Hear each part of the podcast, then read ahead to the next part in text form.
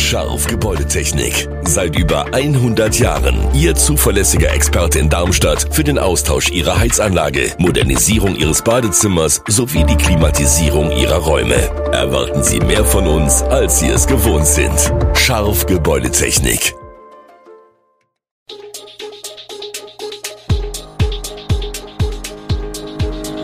Gude, unser morgendliches News Update. Das Wichtigste aus Südhessen für Sie im Überblick. Guten Morgen aus Darmstadt an diesem 16. Februar. Mann wegen Verfolgungsjagd durch Darmstadt verurteilt, wie Supermärkte Energie sparen und keine regulären Passagierflüge am Freitag in Frankfurt. Das und mehr gibt es heute für Sie im Podcast.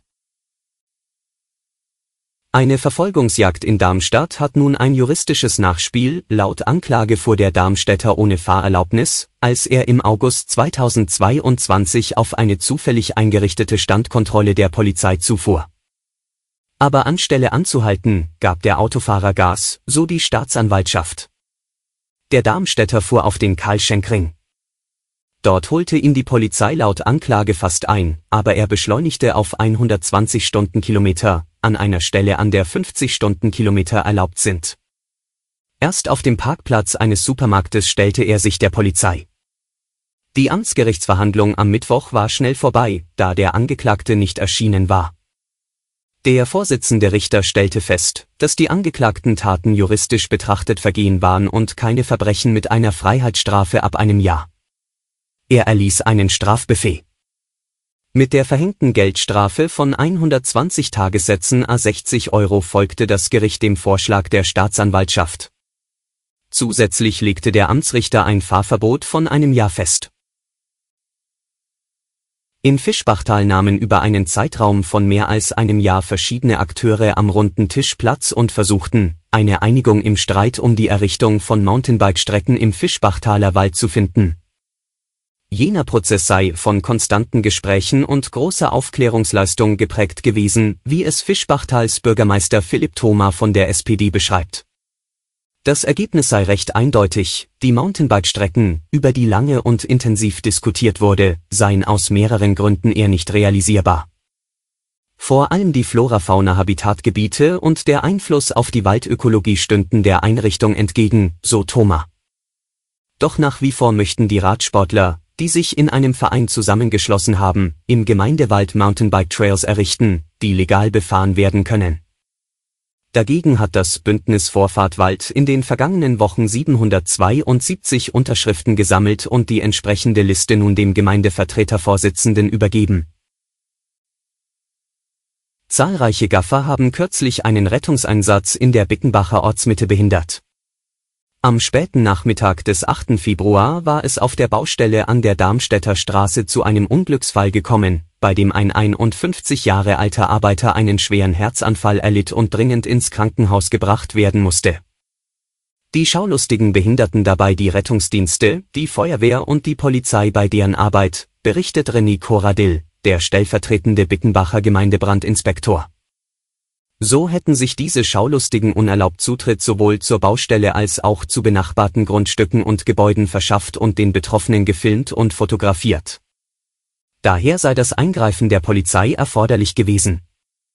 So musste einen Sichtschutz aufgebaut werden, teilweise aus den vorhandenen Abgrenzungen an der Baustelle, um den Betroffenen vor dem dreisten und verbotenen Vorgehen der Schaulustigen zu schützen.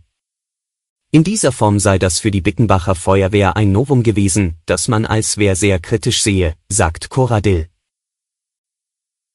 Es ist nicht so lange her, dass Nachhaltigkeit beim Einkaufen eher als Nischenthema galt.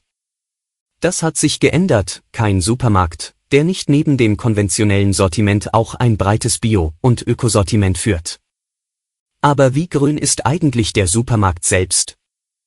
Ein Forschungsinstitut hat die Energieeffizienz des deutschen Einzelhandels untersucht, vor dem Hintergrund der befürchteten Energiekrise auch eine Frage des Geldes.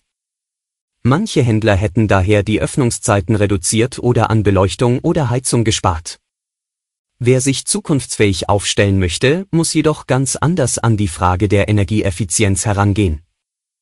So plant Geschäftsinhaber Daniel Patschul, auf dem Dach seines Edeka-Markts in Darmstadt-Aheigen eine Photovoltaikanlage zu installieren. Der so erzeugte Solarstrom soll künftig 80 Prozent des Verbrauchs im Supermarkt decken. Auf optimierte Energienutzung setzt auch der Darmstädter Bio-Lebensmittelhändler Alnatura. Den Ergebnissen der Studie zufolge liegt der Energieverbrauch der Alnatura-Märkte im Schnitt um 11 Prozent unter dem anderer Märkte vergleichbarer Größe. Über 100 Kilo Rauschgift konnte die Polizei in einem LKW auf dem Weg aus Spanien nach Frankfurt sicherstellen.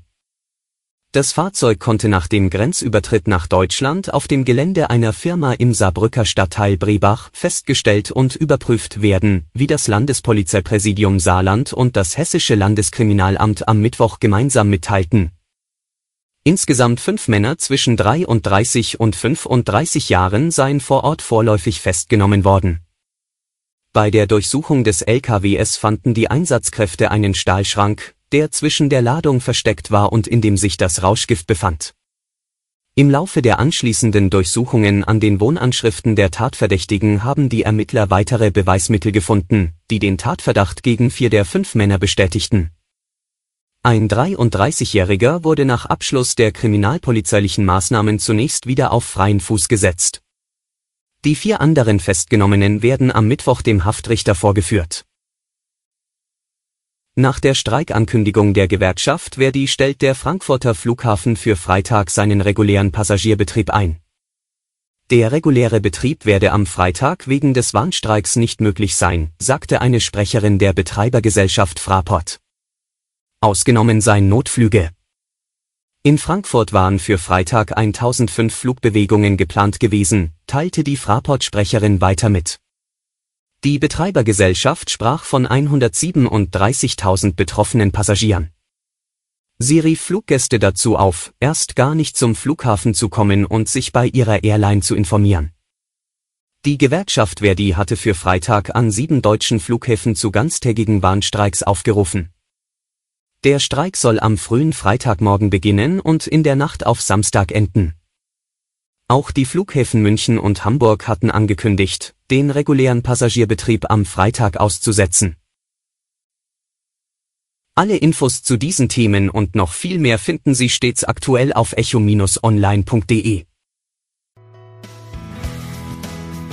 Gute Südhessen ist eine Produktion der VAM von Allgemeiner Zeitung, Wiesbadener Kurier, Echo Online und Mittelhessen.de.